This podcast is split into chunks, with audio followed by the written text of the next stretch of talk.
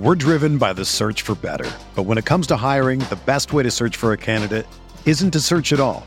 Don't search match with Indeed. Indeed is your matching and hiring platform with over 350 million global monthly visitors, according to Indeed data, and a matching engine that helps you find quality candidates fast. Ditch the busy work. Use Indeed for scheduling, screening, and messaging so you can connect with candidates faster. Leveraging over 140 million qualifications and preferences every day, Indeed's matching engine is constantly learning from your preferences, so the more you use Indeed, the better it gets. Join more than 3.5 million businesses worldwide that use Indeed to hire great talent fast. And listeners of this show will get a $75 sponsored job credit to get your jobs more visibility at Indeed.com slash BlueWire. Just go to Indeed.com slash BlueWire right now and support our show by saying that you heard about Indeed on this podcast. That's Indeed.com slash BlueWire. Terms and conditions apply. Need to hire? You need Indeed. What's your biggest mistake this year in the fantasy baseball season? Uh, did you know at the time you made it, it was a big mistake? And is it disqualifying for you in your leagues? That and a whole lot more on the Fantasy Baseball Podcast.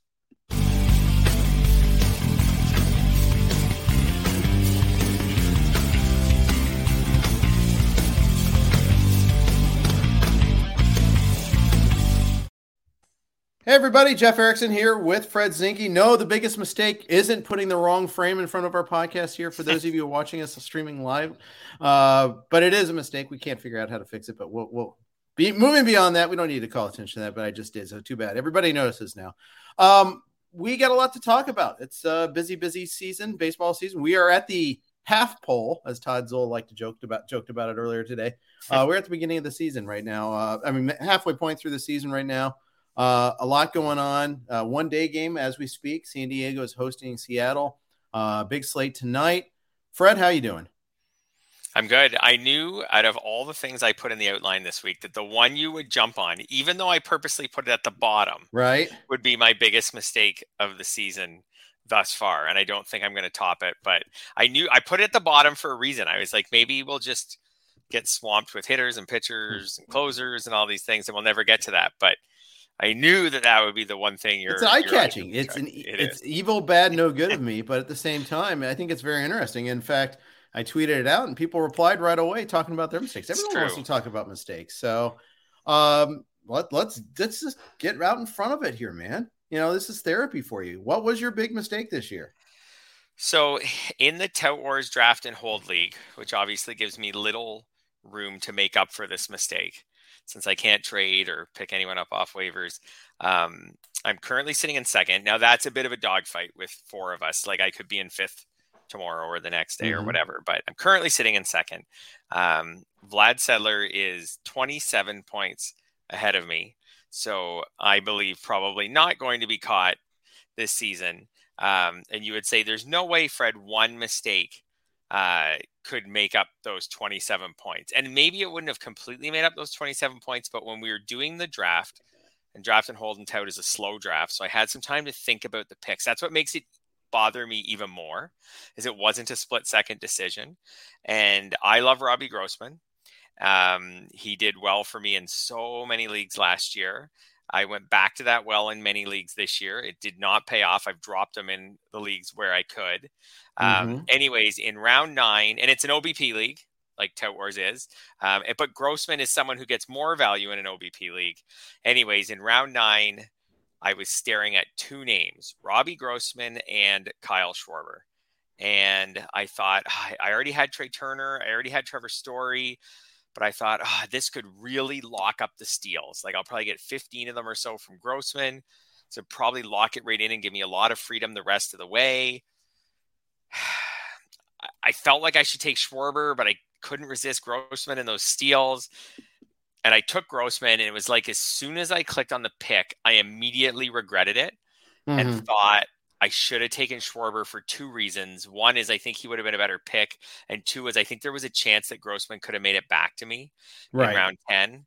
Um, and Schwarber, I knew he had signed, just signed with the Phillies. I knew he wasn't going to make it back to me. I'm pretty sure he had just signed with the Phillies. Maybe I'm wrong on that. Either way, I knew it was a bad plan. Anyways, Vlad was picking two picks after me. Of course, he probably his eyes lit up when I didn't take Schwarber. He took Schwarber.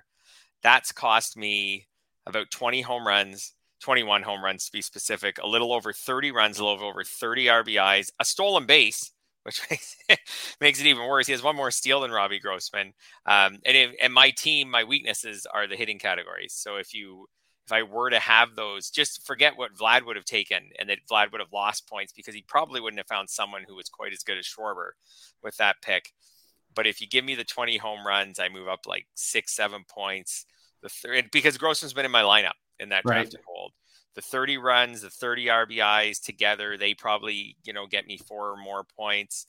Um, yeah. Anyways, probably that that mistake alone probably cost me a good 10 points in the standings and I Vlad will never be caught now, and it's all my fault. Yeah, good, good, for Vlad. Vlad. Vlad didn't build a team just on Kyle Schwarber. He made a lot of other good picks. He would have been probably in the lead right now. He would have been in the lead right now, anyways.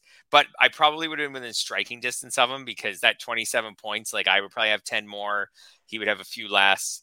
Like I probably could have actually made it a competition during the summer. So Vlad also has Jon Berti. So I that might yeah. you know it's the lacking uh, that I, I would say is uh, one. I mean, I can't really point pinpoint single mistakes like that as well as you did, but like I have no Jon Berti anywhere, like not a single league, not a DC, nothing. Uh, I don't have enough Shane McClanahan. I have him in a couple places, but you know, big deal. Um, I don't have him in either main event, for instance. Um, mm-hmm. You know, but I was. We've talked about how I was aggressively wrong on Acuna, how oh he wasn't going to run enough, and yeah, that, that one's really a- aged poorly immediately.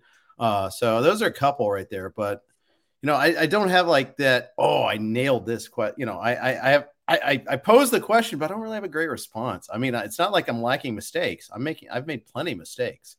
Uh, maybe, you know, honestly, it might be Tatis in the main event. You know how we talked about how I got him as a late pick, and I think it was mm-hmm. probably the max pick in all the main events at 153. And kind of was doing a little bit of this action here, and he yeah. hasn't he hasn't played yet.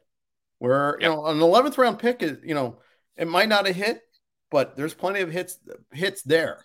Um, and, and I don't have them anywhere. I mean, I mean, I don't, I haven't gotten anything from there yet, and you know, just missing out on other middle infielders as a result, perhaps.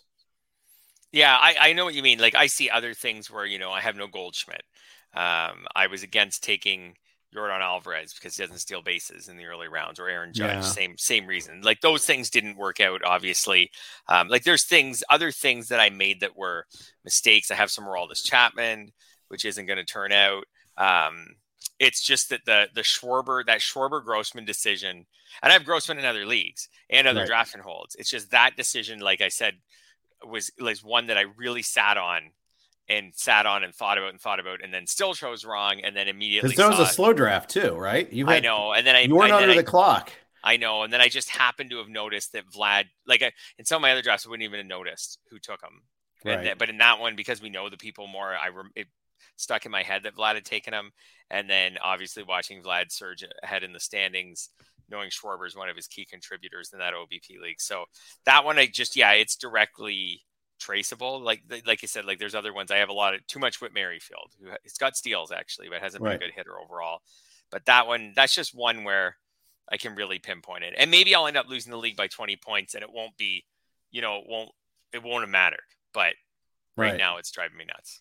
Yeah, I, I did look up. I have my uh, an early draft Champions League where I had both Myles Straw and Jorge Mateo. Uh, and both were active. Now Mateo in January when I drafted him, I mean he wasn't pushed up at all at that point. Mm-hmm. Ian Kahn hadn't uttered his name yet on a podcast, so he, he hadn't skyrocketed yet. Um, but I had both of them active for a long time. Shockingly enough, after they've combined to hit about a buck 10 this last month and you know, mm-hmm. very few stolen bases, uh, I'm in last place in that league. Uh, so I do have one real stinker of a team. It is it. Obviously, there's other things, problems with that team. You don't, it's not just built on that, but, and in fact, I can guarantee you a lot of my part of the big problem there was uh, that my all my pitching got hurt. You know, and I took chances. That's a Degrom team. Uh, I think I have Degrom and Sale in that, and I got to look that up now because it's probably bugging me. But while we're talking, I can I can walk and chew gum at the same time. I can tell you some of the greatest hits on that team there, but it's an awful team. It's a really bad team. Um, and it's in one of those NFBC 50s. It's a 12 teamer, got 34 points in the league. So uh, that, that, that, gives you some idea of what, what's really going on there. Yeah, I do have Sale and DeGrom on that league. Oh, James Paxton will come back at some point. Luis Patino, he'll be fine. You know, I just the hits keep on coming there. I just have yeah. no no pitching to slot in. I'm forced to like roster Kris Bubic. I mean, keep him active yeah. this whole time.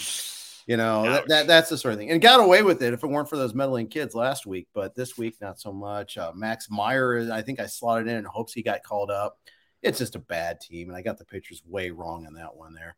Um, but it, it was like also the first draft I did, so I didn't have as good a feel for the draft pool. Isn't that funny? Like sometimes an early draft is an advantage, like a big advantage. Sometimes it's like a big albatross. For sure. I was um I was actually looking at you mentioned earlier um uh, Myles Straw. I was actually looking at him earlier today. So if I had told you when you drafted him that at midseason, this is a fun time of year, like like you were saying that Todd says, you know, we're at the whatever he referred to it, middle pole point, or half middle halfway pole, pole, halfway pole of the season, and that's just because he talks the jokes about the three quarter pole, one quarter pole, and all right. That. So we can, so this is, I have an article coming out about this on Thursday, but we can basically around today, you can just double everybody's stats in the counting stat categories, and that lets you see, you know, what they're on pace for. Now, obviously, there for Straw's a great example that there's way more to the story than that mm-hmm. because he's on pace to basically hit his steals total from last season. He's on pace if you double it, it'd be 26. Last year he had 30, and mm-hmm. he's on pace for 88 runs when last year at 86. So if I had told you when you drafted him that he would have the same, he halfway through the season he'd be on pace for the same steals total and runs total, you would say, "Oh, great! Like I'm not drafting him for the homers and the RBIs anyways." So, right. you know, I'm sure everything will be fine if he's on pace in those categories. But obviously, he's hitting, you know, 80 points, almost 80 points lower, um, a complete zero for power instead of like providing a little bit 48 RBIs last year. So, and the way he's playing, his playing time is going to go down. Yeah, and he's summer. hitting ninth now too. Yeah, all those steals so, and so this, scores were were front loaded. Yeah, this runs pace of, of 88 is not like he'll be he may get to 65 runs or something like that. Like if he can get 20, 25 runs in the second half, I think he'd be doing well. So, um, unless his bat really comes alive. But it's funny how when you look at some of these halfway mark totals, some of them are surprising where some guys are doing Cedric Mullins, another guy I just looked at, where I was like, huh, he's actually, I felt like Cedric Mullins was a bust. I felt like people feel like he's a bust. He's kind of only a bust in the home runs category. The batting right. average is 260. It's, that's not what it was last year, but it's kind of what we expected. The, the steals are the same on pace for last year. The runs are mostly on pace for last year. The RBIs are on pace for last year. His power is just down. Yeah, and there's room enough down, that, more yeah. down and there's room enough in the season. He's done enough that it, it might not be a net loss by the time the end of the season yeah. is over. Yeah, we'll see. I, I Whereas definitely... with straw, it's you're you're done. It, it, it's stirred. Um, That's right. But... That's right. There are some players that had, excuse me, slow starts or just have been poor in one category that we keep focusing on. But then when you look at the rest of it, you're like, ah, oh, they were, they were they haven't been that bad. Yeah. Yeah, yeah, I agree. I love that Joel Nard uses the phrase yogurt now for TGFBI. I, I, yeah. I'm glad it's catching on. um, so good on that. Thank you, Joel, for that. Made my day there. Yeah. Uh, Star Platinum says took Luis Garcia instead of Shane uh, McClanahan in the main. Yeah, that's hurtful. But I mean, Luis Garcia is good. Um, but that's not bad. He, he's not a total bust. Yeah, no. Um, but yeah, he's no Sugar Shane either. Uh, I get it. I'm surprised they were at, available at the same price. I thought Garcia was going like a round or two later, but uh, two rounds later, really. But I guess there was a workload scare about McClanahan, and maybe that's why his, his price was cheaper. Exactly. And we'll see how that plays out the rest of the way, Nick. Okay, obviously McClanahan's already done enough that no matter how it plays out, as long as he's still awesome, even if he's awesome over a few less innings yeah. than we hope in the second half, like, but he's on pace to throw almost 200 innings, and I don't think the Rays can let him go there. So yeah. I don't know exactly what they'll do with him in the second half, but somehow he needs to be managed, whether they skip starts or space out his starts or shorten some of his starts. But the Rays, I think, are too smart of an organization to just throw caution into the wind and say, well, especially because they're already going for the wild card. Like the Yankees have run right. away with the division. So I don't think they want to risk breaking McClanahan unnecessarily. Um, we'll see how he, like for example, he's been the number one pitcher so far, uh, mm. pretty clearly been the number one pitcher so far.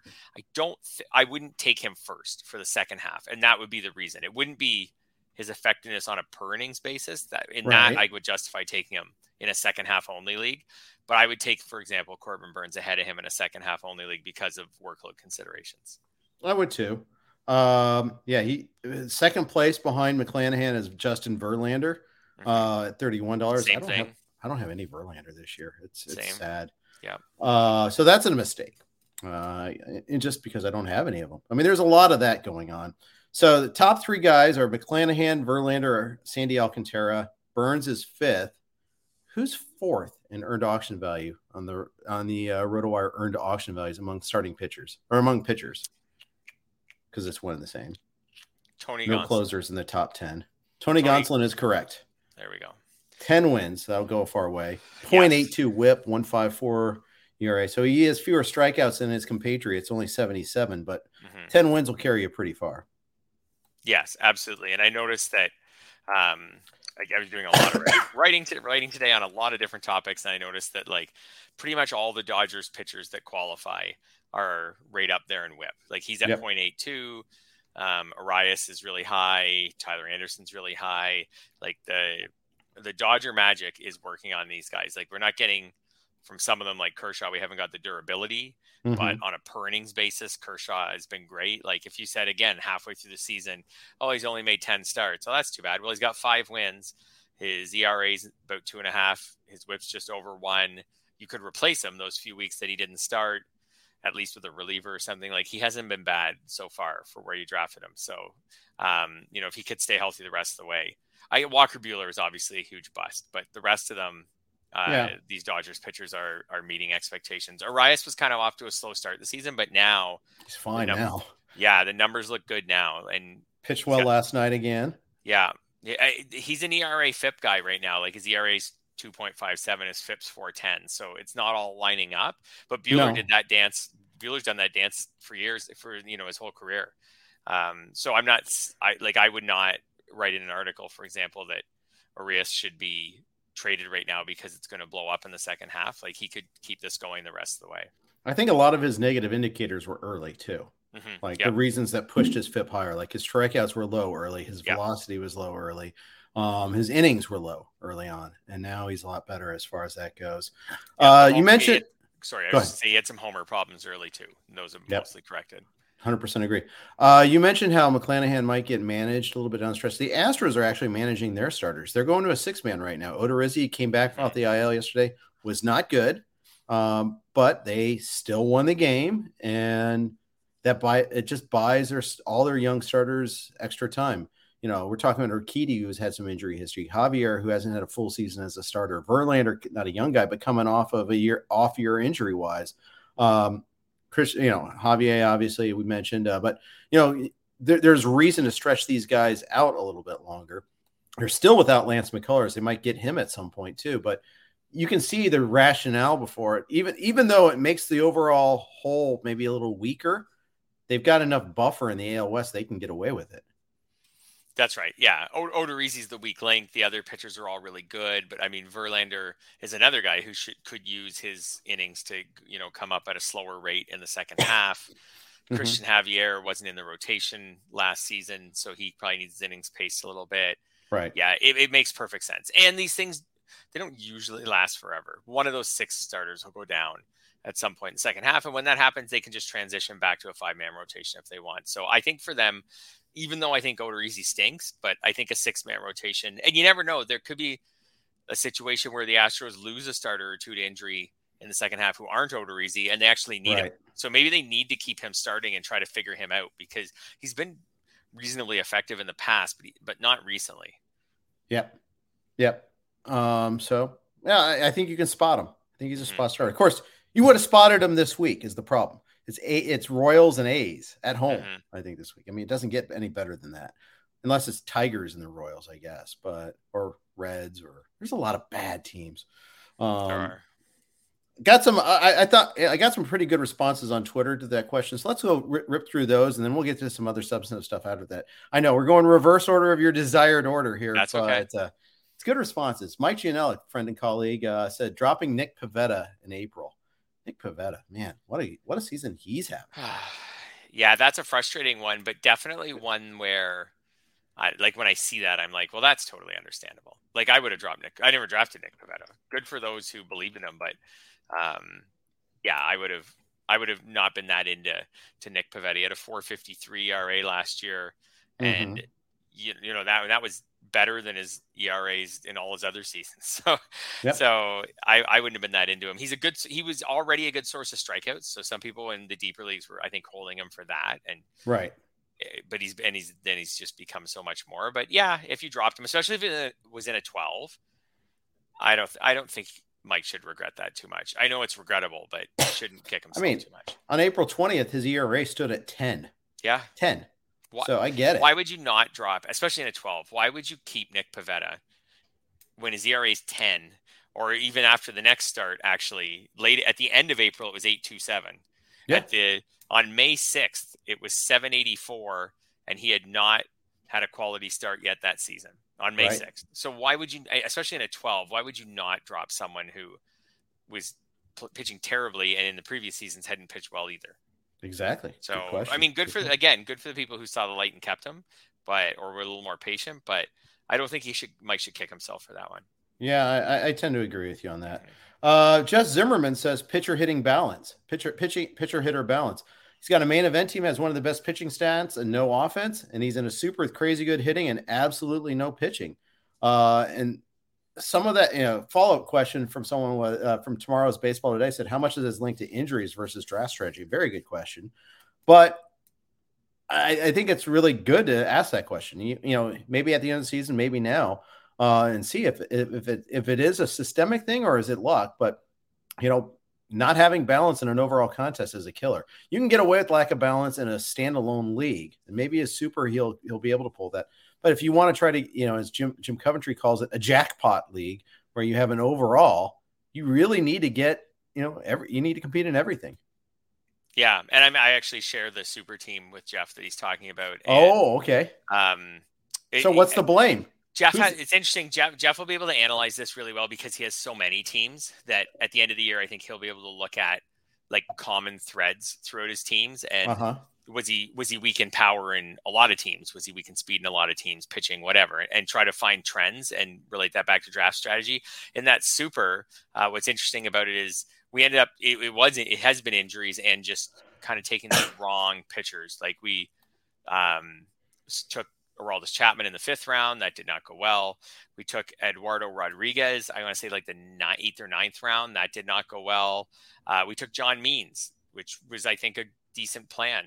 Um, that That's just bad luck right there. Yep, bad luck. I think we got one start out of him. Um, we took Marcus Stroman right after Means. That did not go well. So you just see there's uh, that took us to about round 13. So I just named what four pitchers we took up to round 13 that were all busts and like yeah. big busts. Uh, in there we took Urias and we also took um, Pressly, and that has saved a bit of our pitching staff. But in that league, we have like it's a 15 team league. We have like 70 hitting points. Like we oh. bounce around between like 68 and 70 hitting points out of 75, and like 20 pitching points. And every week is just a grind. In, in a 15 team league, it's just so hard to find players on waiver, pitchers on waivers, and it is a grind every week to just try to find a useful starter to stream or mm, I don't know, a really good. You can grab really good relievers, but we've fallen like way back in strikeouts. We've fallen way back in wins. And we're just trying to piece it. Oh, we had, we drafted Andrew Heaney, really smart pick. Yeah. He's off to a great start. And then he's basically been hurt all the time for two, the last couple two injuries. Yep. And we've been. So let me ask you this. And we've been uh, holding these guys like we held Heaney. We've held. We still have him. We held Chapman we held Rodriguez for a while, and then he was about to come back, and he had this personal issue. So then we finally dropped him. We've had to hold, hold Stroman. So we had so many weeks where we had four or five injured pitchers on our bench, and then that really limits your ability to just grab a whole bunch of pitchers and hope that you find someone who hits. Of those, so of those twenty hitting uh, pitching points you have, how many of them are in saves? Mm, like six or so. Okay, so my question is do you consider embracing some sort of extreme strategy, and like forego ratios maybe, and just go like nine starters every single week and try to just pile on wins and strikeouts because it's a standalone. It's not a mm-hmm. overall contest because you already yeah. got the hitting points. If you can just get like, you know, and it's not like you're mm-hmm. protecting like a 12 points and saves or something like that. You, have got, you know, you, you've got some buff, you know, you're not, yep. you don't have a whole lot of downside there. Even eight one every week, you know, where you're just piling on the starts and starts and get every two stepper you can. Um, without and maybe you don't have to be as dis, discerning on which starters so you don't have to bid as much. You just get two steps every week. You get like fit you know you get 13 to 16 starts every week. Maybe make up some ground on wins and Ks that way. Maybe. The hard part is i think that would cost us probably about eight points in the ratios and okay then, so you do so, have some and we're some last we're last in wins and Ks so we would have to make up those eight points plus more um, i sometimes I wonder if we need to go the other way and just well, sure. punt, punt wins and Ks and try to rise back, tries to rise well, up. Yeah. Well, that that's just yeah. Try some but, sort of extreme strategy. Yeah, uh, it's it's a tricky one definitely. And then you pick up this good reliever because you're like, okay, well, we'll pick up this reliever. He's got a two ERA and a point eight five whip, and we'll throw him for a week. And then of course mm-hmm. that ends up being the week where he pitches two innings and gives up two or three runs. And That's called like, getting ah. Lugoed. Yeah. Seth Lugo is like the biggest practitioner of that. I, mean, I, have had that happen to me before. It's happened to me with Seth Lugo too. And he doesn't complete the reliever doesn't completely kill you. It's just that like the whole reason you picked him up is you were looking for like three scoreless innings and you right. didn't get that. So and now he was basically worthless to you and you're thinking, oh, I should have tried a starter. But yeah, at some point, I mean, we're only halfway through the season. At some point though, we'll have to formulate some sort of oddball strategy if we've been kind of floating around between like third and fifth place. So yeah, I don't I don't know. But anyways, that's an example of a team where everything went wrong, but it wasn't because we drafted like eight hitters in the first 10 rounds. Mm-hmm. Um, the pitchers just like Eduardo Rodriguez, Marcus Stroman, John Means, bust, bust, bust. Aroldis Chapman, bust. Andrew Heaney always hurt. I guess Heaney we could have saw coming, and he was more like around 20 or 18 or something like that. But the other guys, um, yeah, we just picked the wrong pitchers. It wasn't like we didn't pick pitchers. Yeah. Yeah. That's okay. In general, I, I have more pitching points, I think, than hitting points on my other teams. Yeah. I was going to ask you bad luck, bad strategy, bad partner. No, not, yeah. no. you know, lots of different things you could do there. Uh, Frank says his big mistake. I was so impatient and dropped J Rod in the beginning of the season. He looked, he looked, just looks so mm. overmatched. Still a game and a half out of first. Uh, so it hasn't been disqualifying for him yet, but had a had a discussion Sunday night and a subsequent thread today on Twitter. How early does J Rod go next year? I, and I thought maybe behind Soto, and, and, the consensus has been no, no way does Soto go ahead of J Rod those stolen bases. I get it, mm-hmm. and some have been making the case for him to be the 1.1. Certainly in dynasty leagues, leagues, I can see it, but even in redraft next year, I mean, would you would you draft? I mean, you can't draft Tatis over you know J Rod at this point. You know, sight unseen on Tatis. We don't know what's going to be with him. Uh, I mean, you could make a case for it. I, I probably would go. I mean, I'd still probably go Turner over him, but I get it. I understand. Oh yeah, I could. So let's say that J Rod just keeps doing what he's doing and he fin- mm-hmm. finishes mm-hmm. up around 25 homers, 40 steals, which he could actually go higher in the homers because he hit like none in the first month. He's been on a yep. better than 25 homer pace since yeah. then. He could go 30, 30 and 40. Um, right. I think I could still make a good case for Turner just on the consistent excellence of Turner in that Dodgers lineup. What's crazy about Turner is he's on pace for like 120 RBIs this year, uh, which is he's usually if you get 75 from him, he's doing well. 80 or something it would be yeah. great for him, but he's getting more RBIs because he's in a better lineup than he's ever been in before. Um, mm-hmm the I think you could still make a case for Tatis, assuming Tatis comes back somewhere in the second half and just looks like himself. I think you can make that case for sure. Um, I think you can make a case for Acuna because same thing with Acuna. Like he's he's running, so we're not worried about him not running. He hasn't been like his best as a hitter since he's come back, but like I don't think there's much doubt that by next season he's back to being like the 40 homer type hitter I don't know. I, I think he will be next year back to being a 40 homer type hitter. I think maybe he'll hit that at some point this year, like where he gets back to like being that type of player. Um, yeah. So I think you can make a case for him. I think those guys after that, I'd say after those three, Jose Ramirez is probably yeah. in there, especially with how bad third base is. How early does Judge go for you? Say he go, resigns with the Yankees. Right. So I guess I'm just maybe I'm just not the Judge guy, but for me, okay. So for me this year, Vlad's ceiling was like pick like five, six, seven, somewhere in there. And mm-hmm. I think mm-hmm. I'll feel the same way about Judge as I did about Vlad going into the season. Vlad's been a little disappointing, but you know, going into the season, we saw him as a guy who could hit 300 and hit 40 home runs and be among the league leaders in RBIs and runs scored. Yeah. To me, Judge will be kind of the same thing. Maybe a little lower batting average projection than we had for Guerrero going into the season, but maybe a little higher homer projection. Right. Um, I still don't shake the thought that Judge could be injury prone completely. Um, so I don't know if totally fair, by the way. So I think that that's where I'll have Judge. I think that's where I'll have Judge, probably Soto, Guerrero is like like mid to late first round in roto leagues just because they don't steal bases. Like I think I'll have Ramirez ahead of all those guys, assuming I still project him to have over 20 steals next year. That makes sense. Um, we get that. But I can see taking Rodriguez ahead of Ramirez if someone wanted to, just saying that if Rodriguez can be a 40 type steal player and hit 30 homers, Ramirez can match the homers, but he can't match probably match those steals anymore. Uh, batting average is probably pretty similar. Mm-hmm. Yeah, I could see someone, and then just with Rodriguez being so young, I think he, I think just on optimism, Rodriguez gets in the top five. But yeah, I there is a chance that he could be the one-one in some drafts next year. Yep, I think Acuna it's, could still be in the one-one again. Yeah. Um, my my most wrong, I think, because I've you know I made that thing. Uh, the debate is what about Ohtani? Um, I could see it, except I because the way the rules are in leagues, I don't see it. Um, if you got everything that he did, then I think he's sure. easy the 1.1. But because unless you're an new or some ESPN leagues or you know some home leagues, you don't get you have to choose every week pitcher or hitter. You don't get it. You don't get the fairy tale. Um, because of that, I can't I can't make him over those guys. He he's end of first round for me still, maybe even middle first round. But I think that's about this the peak for me. Uh, if they ever change the rules, then you then he's he's an easy yeah, one point one. It's a new thing, but yeah, and as long as his batting average projection is capped around 260, like he's a career 264 hitter, mm-hmm. haven't seen anything the last couple years to make us think that he's any different than that.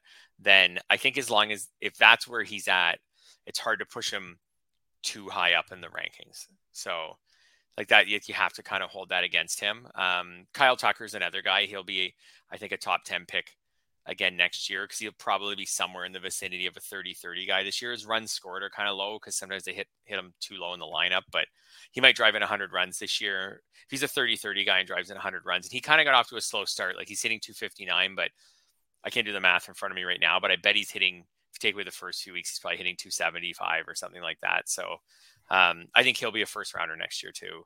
I guess yeah. you could say Rodriguez.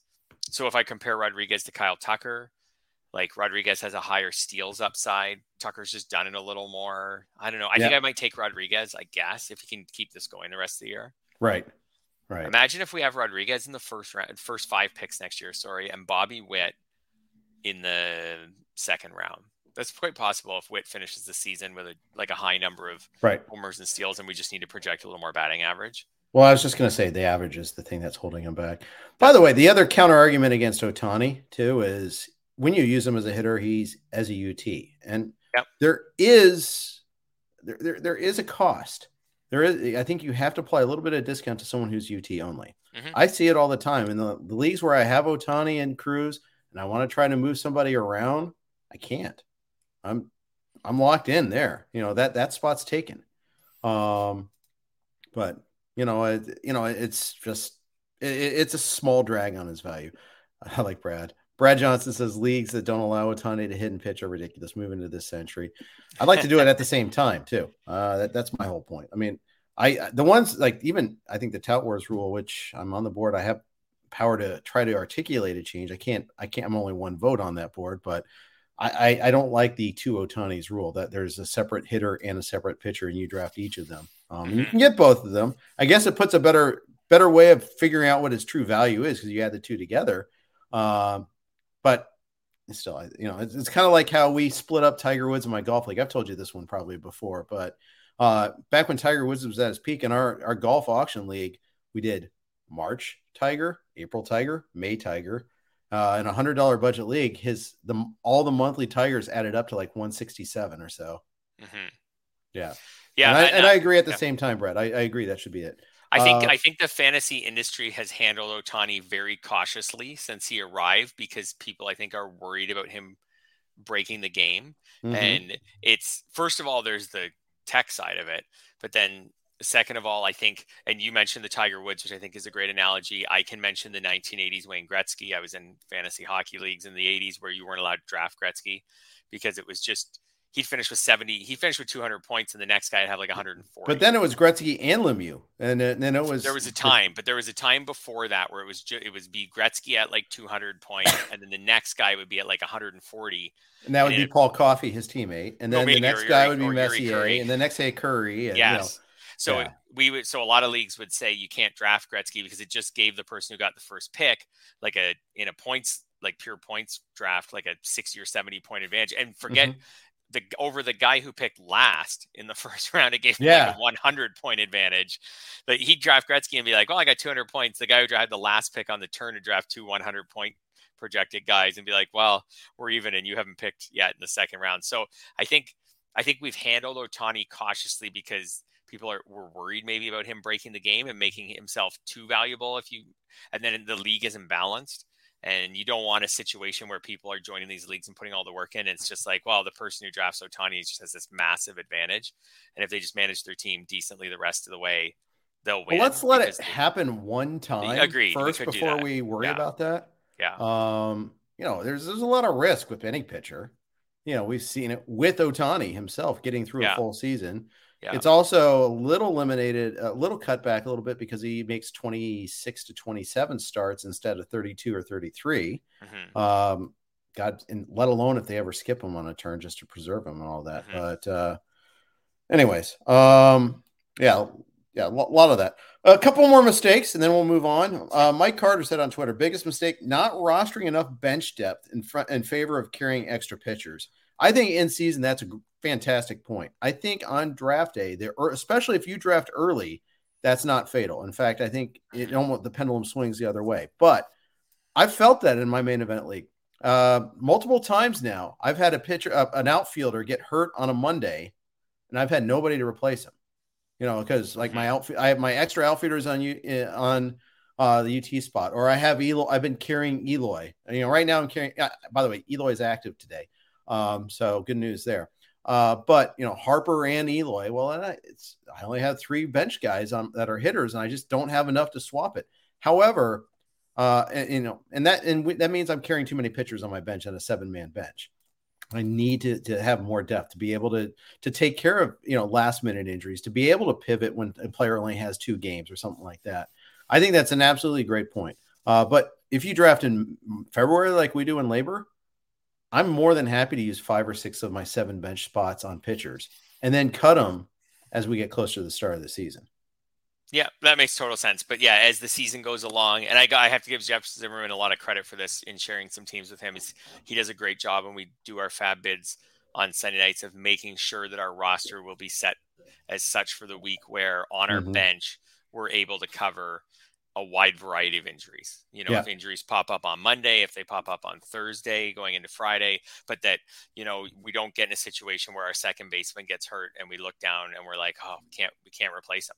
So right. Eh, just having someone on your bench to replace them is it does add up over a long season. So yes, that, I think that's a great point. Um, it's it's really important to do that. I mean, you can play you can play like a bit of a dare game with it the first couple weeks of the season if you're trying to kind of hoard some pitchers and keep them and see who turns out. But then I think it's time to get down to business after that and make sure you have some bench depth. Yep. Yep.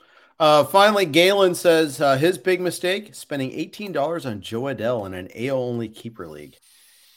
Yeah, opportunity cost is a killer there. I mean, because eighteen dollars could be spent on a lot of good players there um, mm-hmm. in a keeper league, and yeah, that's brutal. And eh, I get it. I mean, I don't think that's disqualifying. It's one spot. I mean, we all are going to have miss misses. We're all going to whiff on a player. Eighteen dollars is a big whiff, but it's not the biggest whiff I've ever seen. Yeah, I mean, the interesting thing about this is um, you can make these huge mistakes. Jo Adell for eighteen dollars, dropping J Rod. You can make all these huge mistakes and you can still win your league. Like I've had teams before that have won, won leagues and then I go back and look at the draft or I go back and look at the auction. oh, I'm yeah. Like, oh, what was I thinking there? And what was I doing with that guy? And oh, that, that guy was a bust. Like, you know, Tout Wars last year, I remember I, I spent a ton on Trevor Bauer. I bought Luis Castillo. I bought Francisco Lindor.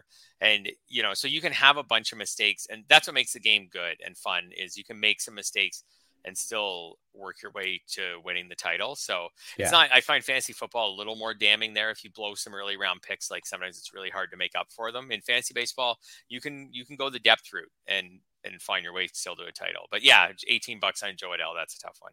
It I get it in a keeper, especially. Exactly.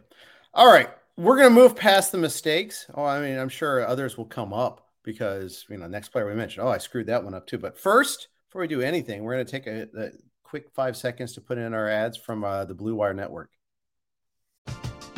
We're driven by the search for better. But when it comes to hiring, the best way to search for a candidate isn't to search at all. Don't search match with Indeed. Indeed is your matching and hiring platform with over 350 million global monthly visitors, according to Indeed data, and a matching engine that helps you find quality candidates fast. Ditch the busy work. Use Indeed for scheduling, screening, and messaging so you can connect with candidates faster. Leveraging over 140 million qualifications and preferences every day, Indeed's matching engine is constantly learning from your preferences, so the more you use Indeed, the better it gets. Join more than 3.5 million businesses worldwide that use Indeed to hire great talent fast. And listeners of this show will get a $75 sponsored job credit to get your jobs more visibility at Indeed.com slash BlueWire. Just go to Indeed.com slash BlueWire right now and support our show by saying that you heard about Indeed on this podcast. That's Indeed.com slash BlueWire. Terms and conditions apply. Need to hire? You need Indeed. The best way to learn a language? Immersion. Living where the language is spoken and using it every day. But if that's not in the cards this year, you can still learn a language the second best way, and that's with Babbel. Be a better you in 2024 with Babbel, the science-backed language learning app that actually works. Don't pay hundreds of dollars for private tutors or waste hours on apps that don't really help you speak the language. Babbel's quick 10-minute lessons are handcrafted by over 200 language experts and help you start speaking a new language in as little as 3 weeks. Babbel's designed by real people for real conversations, and their tips and tools are approachable, accessible, rooted in real-life situations and delivered with conversation-based teaching so you're ready to practice what you've learned in the real world. Here's a special limited time deal for our listeners. Right now, get up to 60% off your Babbel subscription at babbel.com slash bluewire. That's 60% off at babbel.com slash bluewire, spelled B-A-B-B-E-L dot com slash bluewire. Rules and restrictions apply. When you need mealtime inspiration, it's worth shopping Kroger, where you'll find over 30,000 mouth-watering choices that excite your inner foodie. And no matter what tasty choice you make, you'll enjoy our everyday low prices, plus extra ways to save, like digital coupons worth over $600 each week. You can also save up to $1 off per gallon at the pump with fuel points. More savings and more inspiring flavors make shopping Kroger worth it every time. Kroger, fresh for everyone. Fuel restrictions apply. Thank you for indulging us those five seconds if you're listening live, or if two minutes if you're listening on on delay. Um, so you know it, it's there's a lot of other stuff going on. Bryce Harper. So uh, we actually had a question Joel asked about Bryce Harper. What do you do with him? Uh, can you? His pins were set today. Uh, we're still waiting to get kind of a, a, a timetable, if you will, on him. But you know, we we have you know, it's a tough call. I mean, in fact, uh, the only thing I see is actually uh, audio right now, so I'm not going to uh, listen to that. I'll have to listen to that later. Uh, but anyways, um, what are you doing with Bryce Harper if in an NFBC style league? I mean, to depend a little bit on how many other injuries you have, but when Bryce Harper says, No, I'll be back this year, that actually isn't good to me. To my ears, that's not good. When you have right. to tell us that you'll be back this year, I'm like, No, no, no, no, no. If we're going to, if I'm going to get fantasy value out of you, you got to be back for like six weeks this year. Like eh, mm-hmm. you making some triumphant return with two or three weeks left in the season. Like I'm not interested in that at this point. I I want to know you're going to be back in mid August if I'm holding on to you. Um, it depends how many injuries you have. I think there are definitely some scenarios where he needs to be cut. You have to look at your league standings. Um, and you have to look at your the rest of your bench and what you have. I think there are some scenarios right now where he needs to be cut. Yeah, JE from Monrovia is playing in the 15 team main event league and has him and Eloy and wants to know what to do. So uh, as soon as you let, as soon as you figure that out, let me know. But yeah, um, yeah, it's a tough call. Meanwhile, I was slightly wrong on Eloy Jimenez. Here's the deal: he's actually with the team, but he hasn't been activated yet. Uh, Tony Russa said that this is from James Fegan uh, from, I believe, the Athletic. He says that uh, Jimenez could be activated tomorrow. He's been cleared to play the outfield, but they will probably avoid playing the field the three straight days in the early early going. Uh, so he is not yet activated today. Uh, he's but he just walked in. So good news. He'll be back tomorrow probably. Uh, um, sorry, I was going to say one more thought I had on on Harper and, and Jimenez and these injured yep. players. If you can do it, um, I think you can take a little bit of an advantage, maybe of the All Star break, to buy some time with Harper. Like your roster for this week is already done yeah. probably like uh, like depending on your league format, but it's already set. And then mm-hmm. there's after this week there'll be FAAB bidding on Sunday where you would drop Harper, and then there's you've got to have a roster for next week, and then the following week is just a partial week. So at if you can if you can find a way to get through next week and keep Harper, uh, it shouldn't be too hard to get through the partial week and keep him. That gives you from here like two and a half weeks before yeah. you have to make a decision, and maybe in two and a half weeks you get some encouraging news or or discouraging news, and then the decision becomes a little more clear. I know that every week you hold them, like there is an opportunity cost there, and, and right. in every week that you hold them, but at least at least with the All Star break in there, maybe it's a little easier to hold them for a couple weeks and then see see where things are going. Right. And I'll tell you, like right now, my bench hitters are Harper, Brantley, Tyrone Taylor on the concussion IL. Mm-hmm. He's probably a cut, by the way. Mm-hmm. Uh, yeah. We should have probably cut him and gotten just somebody, anybody in case he in case he pops. Uh, and Josh Donaldson, who has kind of just been a flat nothing this year. Brad Johnson knows what I speak of here. He he said it's his biggest mistake ever. Uh, yeah, he's been pretty bad. He has been pretty bad this mm-hmm. year. Um, so haven't cut him yet either. Holding on to that dead weight. Uh, so that's my bench roster. Talk about no no flexibility and subbing guys in for the rest of the week, and that's with Eloy active, hoping that he play a couple games in this first half of the week.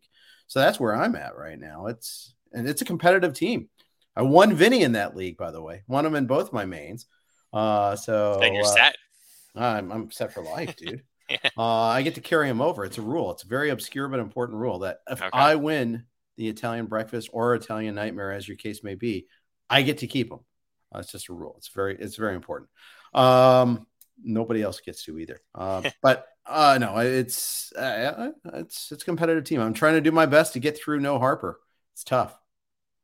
Yeah, absolutely. I, at least you have some other names there, like you said with Taylor. There's some other guys there you can probably cut, and that's what you'll probably end up doing. You'll probably, my guess is, you'll keep Harper because you'll find some other guys by Sunday you can cut. Mm-hmm. That'll be enough to get well, reinforcements in yeah. for next week. You'll get the reinforcements in for next week. That'll get you through the one week to get you to the All Star break. Then you'll catch your breath and see what's going on on Harper. Then there'll be a partial week, and you'll say, "Well, I can get it a partial week," and then we'll see where you go from there on the Sunday after the partial week. All right, I'm going to let you choose your own adventure here. Do you want to profile prospect? Do you want to go closers, hitters, or starters? What do you want to hit next? Yeah, we. I actually actually enjoyed that uh, worst moves of the season or whatever you want to call it, biggest mistakes of the year a lot more than I thought I would. Yeah. Let's talk prospects first because I think we have an interesting debut coming on Wednesday. Okay. Uh, Brayan Bello making the, the, the debut for the Red Sox there. He's, you know, he gets a little overlooked because, you know, we're all waiting for Max Meyer. Uh, but uh, Bello, you know, he's having a great year and he's on a good, getting a call for a good team. Yeah, um, some some things to like with him. Strikeout rate is great. Walk rate's a little high. Um, doesn't give up a lot of home runs, or at least hasn't given up a lot of home runs in the minors. So mm-hmm. that's good. Um, so if you know if you're looking for, and, and, he's going to a good team, not a great park to pitch in, but he's going to a good team. He's probably going to have a fair amount of difficult matchups down the stretch in the AL East. But and, and this all just assumes he can stay in the rotation. Like we'll see how Wednesday goes and what the Red Sox say after Wednesday, but we haven't seen a lot of good starting pitchers come through the waiver wire recently. Like we had Pasquantino, who everybody was super excited about, and some people were excited about Hall from the Phillies and you know his power, and then going back a few weeks with Yepez, and and there was a few prospects all at once. We haven't seen a lot of starting pitchers come through the waiver wire, like prospect wise, recently. So I think there'll be some appetite for Bello if the Wednesday start goes well, and he's going to stay in the rotation. Yeah, um, and that you know the dead arm thing for Wacha, that's scary. Mm-hmm. Uh, so that, that, that could be beyond. Uh, it may not be for Wacha either. I mean, they, they, they, that that last rotation spot's a little in flux. Who knows when they get it Sale back? They said that Whitlock's going to go in the uh, in the bullpen when he comes back. So who knows? I mean, that that could be a pretty good pickup. Um, did you pick him up in friends and family yet? Well, of course I tried him. Was too late. Okay. like I didn't even look yet, so you're ahead no, of me. I tried. I was too late. Uh, the Red Sox could have a pretty interesting rotation coming up in the second half. Like they've dug themselves completely out of that slow start to the season. Yep. Um, they've maybe found a closer with Houck. Um, Whitlock in the bullpen would make that bullpen better. And then mm-hmm. you get mm-hmm. Sale back in the rotation and Pivetta pitching as well as he had. And like if someone like Bello could come up and, you know, hit for them, not hit literally, but be a hit for them as far as uh, doing well. Um, yeah, that all of a sudden Boston starts looking kind of scary. Yeah, yeah. I don't not not to the Yankees necessarily, but though maybe for the playoffs, but uh, not for the regular season. I think they're too far behind there. But they do match up against each other this week. Bello gets uh, he gets to face the Rays instead of the Yankees. That's good. You know, that that, yep. that helps a little bit there. Yep. You know, right now the you know, Red Sox are kind of faking it. You know, Kutter Crawford started yesterday. He's going to start again over the weekend. But then we've tentatively got Sale penciled in for next Monday at Tampa. Uh, Winckowski is still in the rotation. He's been fine so far. I think he's going to. I think he'll turn into a pumpkin eventually. I'm not. I'm not overly impressed with him, but he's been he's been fine enough. But getting some depth to that bullpen would help too. Getting Whitlock in that bullpen's big. Oh, huge! I mean, if if Houck could be their closer, if you get Whitlock in the bullpen, and then I mean, if you could add most contenders will add some reliever mm-hmm. at, at, the deadline. They add another reliever. Yeah, they could be a scary team. And you know the Yankees like like sure, the Yankees are gonna cruise to winning the division, but we all know the history and how many teams win the major league regular season but don't win in October because October is such a crapshoot. So I mean, I'm sure the Yankees management is still really worried they could run away from the division, but then get stuck in a series against a hot Red Sox team or a hot Tampa team or something like that, and right, you know, end up being one of those trivia questions. How many games did the Yankees win in 2022, and then they didn't didn't get to the World Series? Right, right, it could happen. I, always, yeah, always. We see it. Uh, let's start talk starting pitching next. Eric Lauer, you know, had a really good outing, did get a W. Uh, you know, the, Josh Hader couldn't hold a lead. Uh, weird, but uh, in this case, though, Eric Lauer he struck out nine. It was against the Cubs, who he had a really good home start against the Cubs in April, a mediocre start against them in Chicago more recently, but he had been pitching pretty poorly recently. So this was a this was nice to see a good outing from him. Yeah, for sure. I mean, it turns things around at least for one start. Um, I'm going to want to see him do this against someone better than the Cubs before I'm totally back in. I did use him in our um, LABR league because he had two starts this week, and yep. it was Cubs Pirates. Like I just I couldn't turn that down. Like maybe he burned me, but I couldn't turn down that that two. Right, it's a perfect it's a perfect two step. Yeah. So and agree. the first start went well. I mean, he didn't get the win surprisingly. Hader. that's yeah. my first blown save. But anyways, the nine strikeouts is good. Um, I'm still going to need to see a little more because there have been a lot of poor starts in a row. Sure. Uh, from him, so I'm not out of the woods yet. In fact, maybe his ERA is still a nice, like it's okay, like 384. His whip's 119.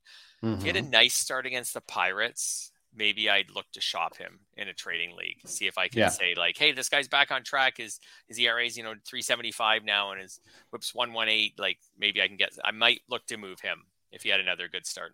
I feel like though, like most people either were on him already in the first place, Mhm, and maybe you get one other person in your league that was on him, mhm. or like they weren't on him, they weren't on him for you know, and they just didn't believe him because they weren't on him in the first first place. So they're like, yeah, what am I going to give for that? You know, I, I Yeah, maybe. I feel like he's a hard guy to kind of spin off. I could be wrong about Mhm. that. And his overall strikeout rate this year also is is pretty good, but it was down a lot recently. But on the year, it's 89 and 84 innings. You know, Mhm. if he had a bunch of strikeouts against the Pirates, it's still it'd be still well above a strikeout an inning. And I don't know, maybe I'm like I wouldn't want the moon for him, but maybe a reliever I really like or something like that. It would be more about moving him. If I was Right. wary of starting him going forward, and he had those two good starts back to back, I might just want to move him for someone who I'm not wary of using. For sure. Yeah. Hitters. Um, how happy are you that Mookie Betts is playing second base if you have him?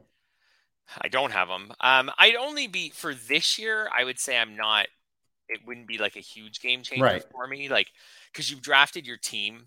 I think the big advantage, if you like, is getting those guys in your draft and then knowing you've got him at second base and that you don't have to get a second baseman the rest of the way, right? Right. Now, by now, you've already got second baseman because you had to cover that position all season. Like it's a bit of a bonus. I don't know. Be interesting to know, like out of every ten teams that have Mookie Betts, how many of them really use that second base eligibility once it happens? Like how many of them really use that over the remainder of the season? I would say only a couple, probably. And how likely is it that he gets to 20 for next year? at this point, I've got to think there's a decent chance. Yeah. right? like if he could put together a bunch of them in a row, I don't know. I, I think there's I think there's a chance. That would be to, to me that's the bigger story. Like is could he like could he have second base eligibility next season? That that would, That would be that huge. would make a big difference. That infield outfield eligibility is really nice, especially in draft and hold leagues and, and really large leagues. It's it's a really nice benefit. It's not so nice if you have to keep watching Gavin Lux play left field, though. That's true. you, you see that play on Sunday against the Yeah. uh, the Padres? Yeah. Yeah. Uh, I don't know which was worse, his play on that ball and, and the rest of the outfield not backing him up, by the way, Mhm. or, or Luke Voit, who's still standing at home plate watching it, yeah. seeing if it's going to go out. I mean, so bad. So Yeah. bad. They got lucky on that one there. yeah, a Um, bad baseball moment all around. yeah. Uh, Byron Buxton still with one steal. I think they they just said you're not. It's like Trout with him. Yeah, you're not Uh, running. You're not running. You got hurt trying to steal in Boston. Remember? In fact, he stole that base. He was he was successful, but that was he. He's been. He, I don't think he's attempted a stolen base since then, and they may not let him for the rest of the year. And he's not hitting for average either. I mean, uh, my my interest level on him has gone way down. So the I I'm not I usually say the negative things about Buxton. I'll switch hats and say some positive things about him. Okay. His his BABIP this season's 219. His X batting average from Statcast is I forget it off the top of my head, but it's about 268. So okay. that's that's actually not bad. So if Buxton could be like he's he's on like a 40 homer pace, like if he could be a 40 homer guy who hits 265, even without the steals, he could be pretty valuable. Um, he still can't shake the injury prone Right. tag. We'll see where things go in the second half. But I agree. I think the steals aren't coming back. I think the batting average could come back. And I think the power we can safely say now is legit because this year it's 22 and 62 games. Last year it was 19 and 61 games. The year before it was 13 and 39 games. Like that's three seasons in a row where he's hit at, you know, roughly a 40 homer pace when he's been healthy. A little Yep. better than that the last couple of years. So I think the power is legit. Yeah, the steals could be gone at least for this year and probably going forward. Yeah. Uh, yeah, I think you're you're right about that. Marcus Semien has woken up after a terrible start. He's at 10 homers, 14 stolen bases. They moved him to third in the order. And I think he hit second the other day. They flip flopped he and Seager, but for the most part, and that's helped him a little bit. I think it's just random like passage of time has helped him too. Yeah, for sure. Um, he, he got back to normal, more normal in June with an 849 OPS, and he, he started July off well. Uh, interestingly enough, he struck out more at a higher rate in June than he did in May when he was really bad. So it's not like he's cut Mhm. down on the strikeouts. He's not walking more. Um, he's just enjoying some better batted ball luck. And I like how Marcus Semien has been looking out for his fantasy managers by continuing by stealing more bases than usual. Yeah. I feel like he's saying to you, I know he's Good probably man. doing this man. in all honesty to contribute to the Rangers because he has this massive contract and he hasn't been hitting well. And he's like, I got to do something here to help the team. But for fantasy, he's been a total dud uh, from what you expected in most of the categories. But if he mm-hmm. contributes like 25 or 30 steals, that does make up for a lot. Yeah, it does. Yeah when Absolutely. you were expecting maybe 15. Yeah, I'd agree with that. Yeah, I, would agree with that. Yeah. So yeah, you, you, probably won't get all your value back, but no. he he's like we were talking earlier, like you get a lot of it back. Who was I forget yeah. who it was that we were talking about earlier? That was a big mistake, maybe, but get it won't be a total bust by the end of the season. Mm-hmm. Uh, so, and that same vein, what's it going to take for Wander Franco to get anywhere near the universe where you drafted him? Yeah, I was thinking about Franco when we were talking about J Rod and thinking the big difference for, in those two for me, like they're both really high end prospects.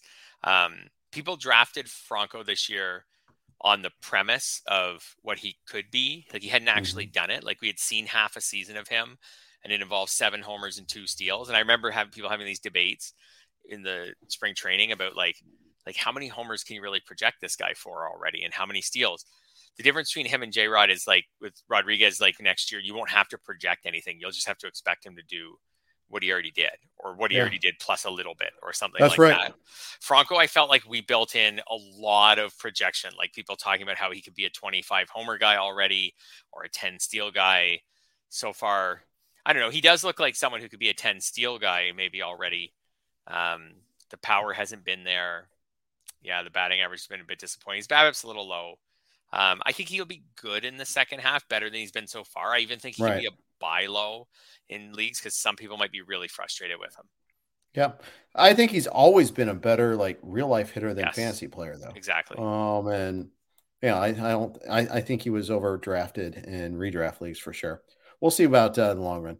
Uh, let's finish with closers. Um, what about the Dodgers situation? Uh, you talked how you think it might have been a waste of time to pick up Brusdar Graterol. Yeah, I mean, I was waiting to see what happened with Kimbrel. He hasn't been good.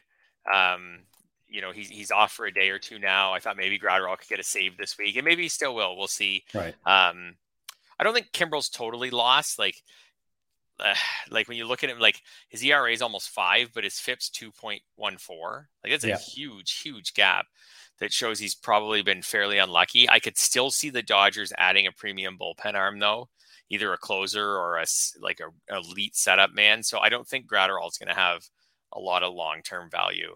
Uh, it took a shot, whatever. Like that's what you have to do throughout the season and see where it goes. Um, if I gave you an over under for Kimbrel on saves the rest of the way, and I set that at, uh, let's go 12, what would you take? Over. Yeah. So, I, so that's you saying that they won't trade for a closer at the end of July.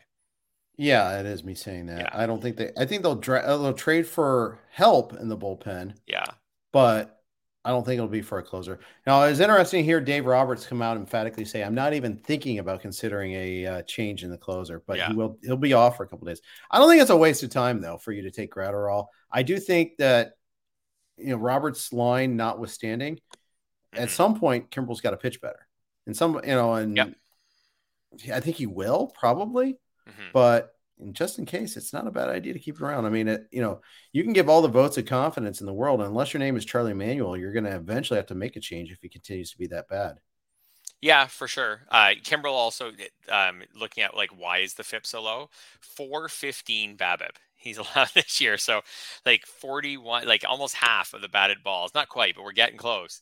You know, have have resulted in base hits. That's been is that like, bad? Yeah, pretty unlucky. So I, I I think um yeah I think when I set it at twelve, it's either I don't think there's a scenario really where they just work him really hard and he gets like 20 saves in the second half, but I think he'll either get like 14 or 15 or they'll trade for a closer, and then at that point he gets like four or four, yeah, you know, between now and the end of July, and they trade for a closer. I'm more inclined to say the 14 or 15, which again actually means maybe there's a buy low case out there in some leagues where the Kimbrel manager has enough other saves sources to trade him right now and get something for him and not right. take the risk, or someone's just fed up with him. Yeah, someone looks at the area, looks at the whip, looks at him, and maybe not having a closer's role and says, whatever, I'll, I'll take what I can get for him right now. Yeah, I think that's. I think that's yeah. fair. Yeah, that's absolutely fair. Um, let's see, who else did you want to talk about? Oh, Soto. Uh, so yeah, uh, for for the Tigers, uh, you know, we've seen Gregory Soto, you know, pitch pretty well. 16 saves. He's got two wins, 30 Ks in 29 innings, uh, and 113 whip, 114 whip. He hasn't hurt you. Uh, the, the walks are still pretty not great, but not as bad as last year. He hasn't no no, uh, no backdrop backstops were harmed in the filming of this comment. Uh, 30 to 14 K to walk. We it's w- much better than the 40 walks and 63 innings last year. Yeah, I, I take the L on him. I didn't think his control skills would be good enough to keep the closers role. Like you said, they've been a little better this year, but still not good. But they've been mm-hmm. good enough. He's and especially on a losing team that doesn't have a lot of pressure. Um, he's only blown two saves. He only blew one save last year. So yeah, I, I at the beginning of the year I was really projecting that he wouldn't be able to last the season as closer. Now I think he might. I think yeah. I think he has as good a chance as most other relievers now. And we updated our saves projection on him accordingly. Uh, we uh, put him over Michael Fulmer the rest of the way. Yeah. Okay. I, I totally agree with that. Yeah. So I, but in a similar vein, I've backed off of Fulmer as any sort of like you should stash him. You know, at one yeah. point I was like you should stash him because he could be their closer at some point. Now I'm not. Yeah. He might get traded, I think, also by the end of the month, and it won't be to close. Soto so. might be too, for that matter, because he's lefty. He Everybody yeah. loves a lefty. Yeah. So yeah. As well, you should. I'm left-handed, so there you yeah. go. Love lefties. There you go. Um, so there, I, I think that uh, yeah, that, that uh, that's about it on the closes. Is there anybody else you want to talk about before we sign off? Um, I saw someone mention Daniel Bard. There's another one I'll take the L on. I did not think he would. I haven't. I'm not fully taking the L on him yet. I. Yep. I didn't. I said all along that he would not be able to last. He's not good enough to survive a season as the, uh, uh, as the um, Rockies closer. It's just too tough in an environment. So far, um, 16 saves. It's right here in our chat. 16 saves, 205 ERA, 101 WHIP. Yeah, he's been fantastic. He's either a better pitcher than I expected. Um, I guess he is. I didn't think very, very few pitchers have survived a season as closer in Coors Field. Uh, right. Like it's happened, but not many of them. So, and I didn't think so. Be- basically, betting against Coors Field relievers is usually a good plan. Um, I think yeah. Bard's going to buck the trend, and then next year, you know what? I'll probably bet against him again. Yeah, I, I, I will too. And the yeah. thing is, and it's not it's not that. Here's the thing: I'm not going to bet against Bard in favor of another Rockies reliever. I'm just not going to take right. a Rockies reliever. Uh, same like I'm just not going to take a Reds reliever, most likely in the draft. So, you know, yeah, there it might be a pitcher that beats it beats the odds two years in a row, but it's unlikely. And mm-hmm. at least I am investing in another team instead of like investing in Carlos Estevez or something like that. That's right. Um, I might FAAB some of these guys, uh, but I'm not going to spend draft capital on them. I think that's that's just the way I'm I'm leaning on as far as that goes. Mm-hmm. Uh, Hunter Strickland, Reds closer right now, uh, or not. He did blow the save on Sunday. He got got a win because the Reds rally in the bottom of the inning, but uh, yeah, this is. I think I did I did roster him in one league. Uh, I, I I, try not to chase homers. That That's not so bad. Yeah, they were both solo shots at least. We got yeah. that for us. Yeah, nothing to worry about. Exactly. All right, that's going to wrap it up. Uh, and it's going to wrap uh, you and I up for a couple weeks here. You're off the big hockey trip with your family and then a trip to SoCal here. Uh, I, I have a golf trip mixed in there uh, eventually. And uh, so we're going to be I, am not sure who I'm recording with next Tuesday, but I'll be recording next Tuesday. You are slacking off for two weeks in a row, but no, and we're off for the All Star week also. So uh, that'll be a little little respite. But uh, thanks everybody for tuning in. Do appreciate it. And Fred and I will be back together in three weeks. So thanks for listening. Take care.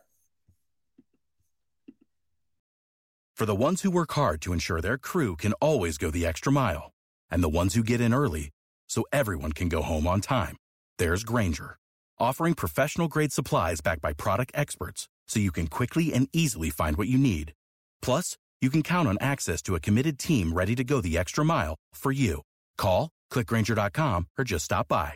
Grainger, for the ones who get it done.